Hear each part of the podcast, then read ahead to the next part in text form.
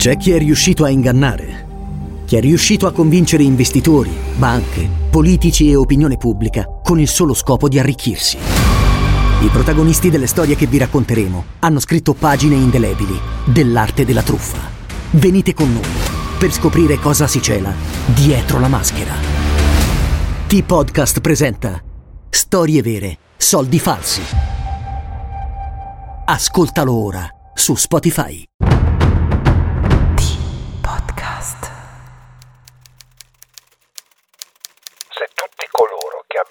Ucciso col pensiero scomparissero davvero, la Terra non avrebbe più abitanti. Emil Choran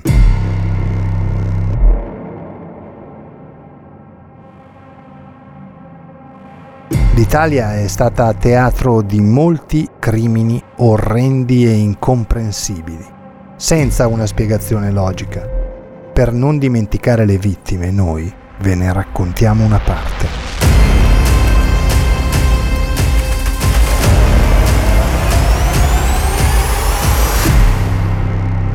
State ascoltando Spaghetti Thriller. I delitti feroci del bel paese.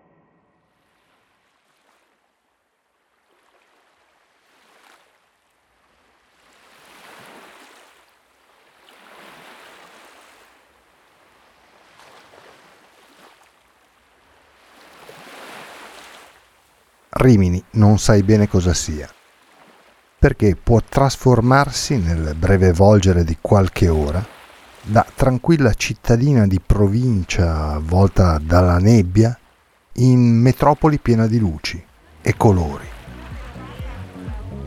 Animata da ragazzi e ragazze provenienti da tutte le regioni d'Italia, molti perfino da oltre confine, intenti a sudare e divertirsi al ritmo della musica di maggior tendenza. Rimini è questa. È Federico Fellini che ci nasce il 20 gennaio del 1920 e che racconta la sua terra nei capolavori cinematografici che ne costellano la carriera. È la tecno che sfonda i timpani, è la piadina sui viali del lungomare, è la raccolta di alberghi a 5 stelle accanto a pensioni familiari, alcune magari manco pensioni, ma semplici case che ospitano villeggianti. Perché questa città o questa cittadina, chiamatela come vi pare a seconda del punto di vista da cui la vedete, riesce a passare dalle 150.000 anime che la vivono quotidianamente al milione e oltre che la riempiono durante i mesi estivi, in un amen sempre col sorriso sulle labbra perché l'ospitalità romagnola, si sa, è un biglietto da visita intramontabile. Così come la cucina. Da queste parti paragonarla alla religione non è blasfemia. Rimini affonda le sue radici a migliaia e migliaia di anni or sono, addirittura al Paleolitico inferiore, secondo alcuni studi senza andare a ritroso nel tempo, così a ritroso intendiamo, già le popolazioni umbro-etrusche avevano costituito numerosi insediamenti, andati distrutti o abbandonati con l'arrivo dei Celti, intorno al 400 p.C. I Celti capirono l'importanza strategica di questi luoghi, dando vita e splendore a Rimini, per l'appunto, e a Ravenna. Ma fu con l'avvento dei Romani circa un secolo dopo, che la città ebbe il suo battesimo vero e proprio, col nome di Ariminum, per via del fiume che scorre nella valle, oggi chiamato Marecchia, ma allora Ariminus, 70 km di lunghezza appena. Rimini, ricordandola ancora solo per la signoria dei Malatesta, nella fattispecie del capostipite Malatesta da Verrucchio, o Mastin Vecchio, come era conosciuto al tempo, citato da Dante nella Divina Commedia, dove il sommo poeta sistema i consiglieri di frode, e ancora nel ben più famoso episodio di Paolo e Francesca, uno dei momenti di maggiore poesia e commozione del capolavoro assoluto e totale di Dante Alighieri. Fiorentino di nazione ma non di costumi, come lo stesso poeta scrisse a Can Grande della Scala, signore di Verona e vicario imperiale. Dante a parte, buttiamoci anche noi nel passato. Viaggiamo indietro nel tempo, ma non così indietro, sia chiaro. Torniamo al giorno della festa del papà del 1997, il 19 marzo.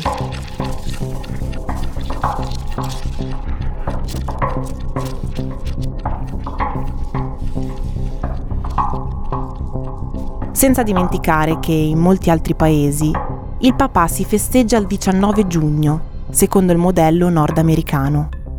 Non nella tradizione italiana, però, legata al giorno della presunta morte di San Giuseppe, e non nella tradizione di molti paesi che hanno nel cattolicesimo la religione di riferimento, soprattutto quelli di lingua spagnola o portoghese. Perché quel 19 marzo 1997, quel mercoledì in cui si gioca la Champions League, il fatto riveste una certa importanza nel racconto, come ascolteremo più tardi, Max è al lavoro, come sempre, come tutti i giorni. Perché Max, diminutivo con cui è conosciuto tra gli amici, ama il suo lavoro e per nulla al mondo si assenterebbe da questo senza un motivo più che valido.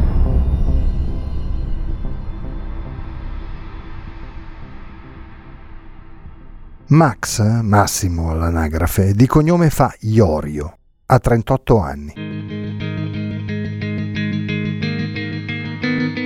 è impiegato presso il comune di Rimini. È gentile, cortese, spiccatamente intelligente e brillante. Uomo sensibile e altruista, sempre pronto ad aiutare il prossimo, anche persone che non conosce direttamente. Legge tanto di tutto, cultore e conoscitore di cinema e teatro, vero e proprio appassionato di musica.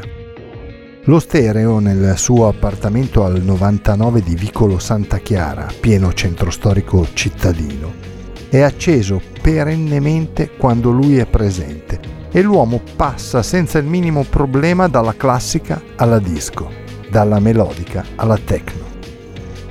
Perché la musica, nel caso di Max, è la vera colonna sonora della sua vita. La casa dell'uomo è frequentata da molti, moltissimi amici, uomini e donne, giovani e meno giovani, un allegro porto di mare che l'uomo gestisce con armonia ed educazione, ma anche con grande rispetto della privacy sua e dei suoi amici. Massimo è omosessuale, ma pochi, pochissimi ne sono al corrente. Al lavoro, per esempio, nessuno lo sa nemmeno i colleghi con cui condivide la giornata gomito a gomito da quasi sei anni, non sei giorni. In quell'appartamento di Vicolo Santa Chiara, l'uomo vive solo da un biennio, da quando, cioè, ha deciso di chiudere una lunga relazione con tanto di convivenza. Scelta difficile, dura e dolorosa. Max non è uomo che si accontenta non va tutto bene per comodità. Il suo modo di vivere non gli consente di essere appagato per il solo fatto di avere qualcuno a fianco. Con l'ex compagno comunque i rapporti sono rimasti ottimi, senza scorie né rancori.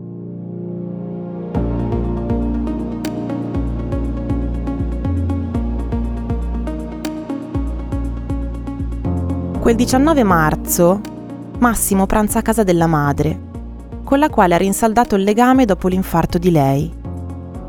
Pranza parlando del più e del meno, senza apparenti preoccupazioni e senza che la mamma si accorga di una qualsiasi problematica nella vita del figlio. Nulla. Tutto tranquillo. Tutto sereno, come sempre. Tutto tranne un piccolo particolare non sappiamo quanto piccolo. Verso le tre e mezza di quel pomeriggio Max fa una telefonata. Non la riceve. La fa. Non sappiamo a chi, ma sappiamo probabilmente perché. Un appuntamento serale. La rete telefonica in quel periodo era in fase di avanzato rinnovamento, ma la tecnologia di allora non consentiva, ad esempio, di tracciare le telefonate partite da una specifica utenza. Il nuovo sistema, però, consentiva alla centralina di tenere in memoria le ultime 20 chiamate in uscita.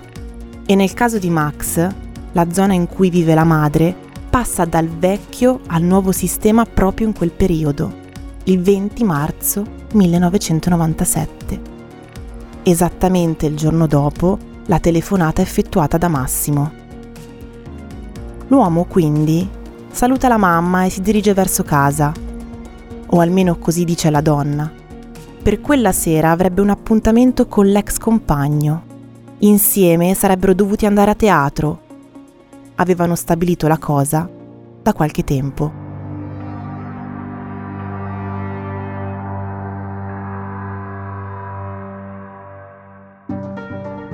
Max, all'appuntamento con l'ex compagno, si presenta. Ma non è solo. Insieme a lui un ragazzo, più giovane, che l'ex convivente ricorda chiamare Michele.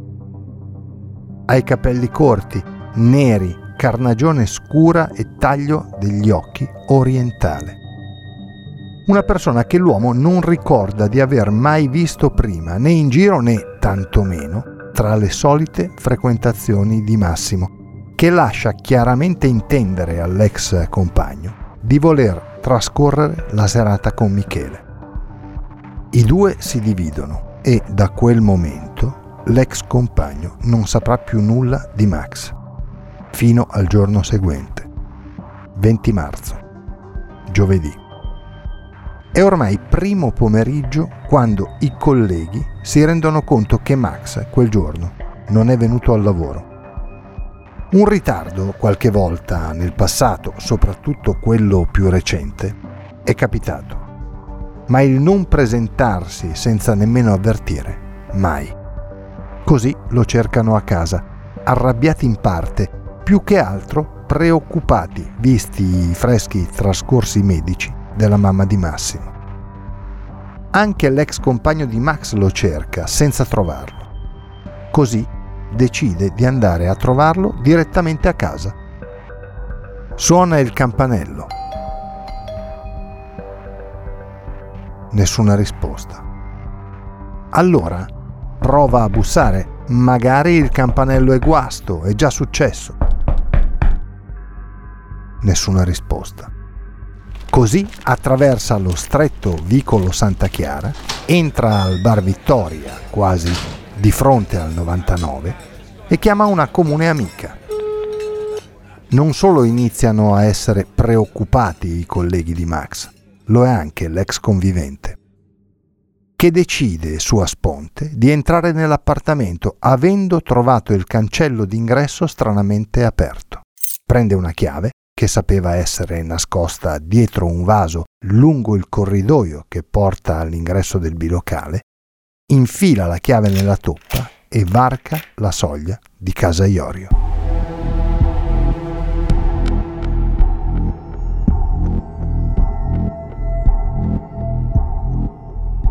Nel locale che funge da sala con cucina a vista c'è il solito disordine, ma non sembra mancare nulla a una prima occhiata. Poi, guardando meglio, l'uomo si accorge che sul frigorifero manca la boccia con i tre pesciolini rossi, uno dei grandi amori di Max, che li curava in maniera addirittura maniacale. No, c'è qualcosa che non va. Decisamente c'è qualcosa che non va. Sicché continua la perlustrazione, entrando in camera da letto. Lì ha le conferme di quel qualcosa che non va. L'armadio è spalancato e sul letto ci sono tutti i vestiti buttati alla rinfusa. Altri vestiti per terra a formare una montagnetta, ma nessuna traccia di Max. Così l'uomo si china, cercando di prendere gli abiti da terra per appoggiarli sul letto. Scostandoli, si imbatte in qualcosa di freddo sotto quella pila di pantaloni, camicie e maglioni. Si imbatte nella mano di Massimo Iorio.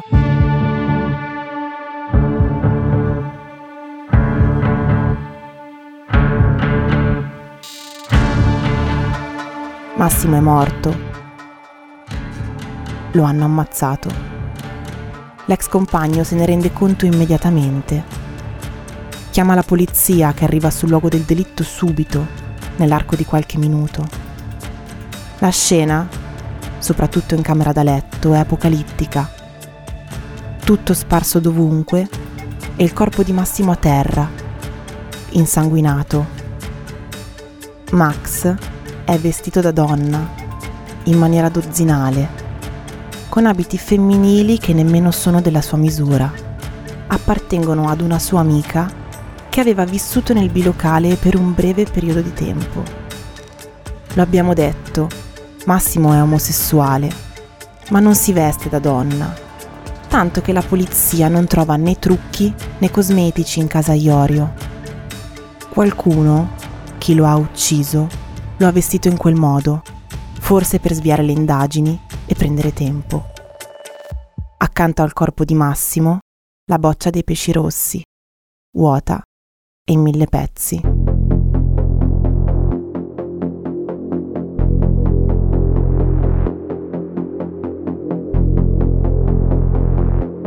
Uno dei pesciolini viene trovato nella pattumiera, gli altri due nel caos della stanza da letto. Manca inoltre lo stereo, così amato da Massimo. Lo hanno preso e portato via. Ma perché? Forse l'ennesimo tentativo di sviare le indagini. La pista del furto finito male viene abbandonata praticamente da subito. Non si spiega una tale violenza per rubare uno stereo, nemmeno di ultima generazione, tra l'altro. Nel marasma della stanza da letto spicca una sveglia, una di quelle che si tengono accanto al letto, alimentata da pile segna le 3.40 e la pila è in mezzo ai vestiti. Quindi, secondo una prima ricostruzione, Massimo sarebbe stato ucciso nel bel mezzo della notte. Se non che, particolare numero uno, verso le 11 meno un quarto della sera del 19 un ragazzo, che sta guardando la partita di Champions di cui dicevamo poco fa alla televisione, esce sul balcone e nota la macchina di Max ferma in mezzo al vicolo con le quattro frecce. Nota anche un uomo caricare qualcosa di voluminoso nel bagagliaio, probabilmente lo stereo, e partire in fretta e furia. Ovviamente non sa né può sapere ciò che è accaduto in casa Iorio. Particolare numero 2. Max, poco prima delle 22.30, entra al bar Vittoria prende un caffè e un piccolo cabaret di paste, nulla di impegnativo. Quindi, verosimilmente, Massimo viene ucciso in quel quarto d'ora che va dai saluti al bar Vittoria al ragazzo sul balcone che vede la Volkswagen Polo bianca di Max, verrà ritrovata qualche giorno dopo completamente ripulita, partire di gran carriera. Gli inquirenti, oltretutto, non trovano impronte nemmeno nell'appartamento di Vicolo Santa Chiara.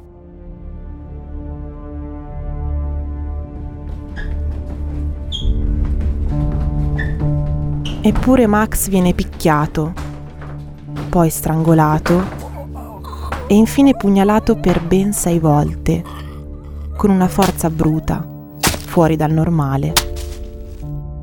L'arma del delitto è ritrovata dietro il frigorifero, un coltello da cucina che l'assassino, forse per portarlo con sé, ha modificato in una sorta di falcetto, con la lama ricurva. Particolare numero 3. Il ragazzo che la sera prima si affaccia alle 22.45 circa esce su quel balconcino in un altro paio di circostanze. La mattina del 20, molto presto, intorno alle 5, e quello stesso pomeriggio, verso le tre. Osserva e ricorda che il cancello della casa la prima volta è aperto, la seconda chiuso, come se qualcuno fosse entrato e uscito da casa Iorio. E visto che nell'appartamento non si trovano tracce, l'idea è che l'assassino sia tornato per cancellarle. Però sul mobiletto dello stereo, forse nella fretta, una traccia l'omicida la lascia, una macchia di sangue. Dall'analisi del DNA emerge che si tratta del sangue di un uomo, giovane. Nulla di più. E così il caso di Massimo Iorio sembra scivolare nell'oblio dei ricordi, nei casi irrisolti, fino al 2011, quando il sostituto procuratore, Paolo Gengarelli, rileggendo le carte del caso, ha un'intuizione. E se mandassimo quel sangue ad analizzare? La scienza forense nel frattempo ha fatto passi da gigante. La macchiolina, unita alle sigarette ritrovate all'epoca nei posaceneri, secondo i Risti Parma sono da attribuirsi a un uomo, appartenente alla famiglia nomade Ametovic.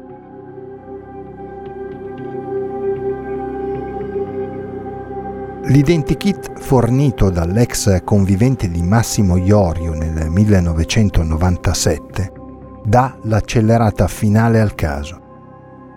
In prigione in quel momento si trova Zoran Ametovic, somigliante all'identikit corrispondente all'età indicata dal DNA. L'uomo, il 23 gennaio 2012, confessa l'omicidio di Massimo Iorio 15 anni dopo i fatti.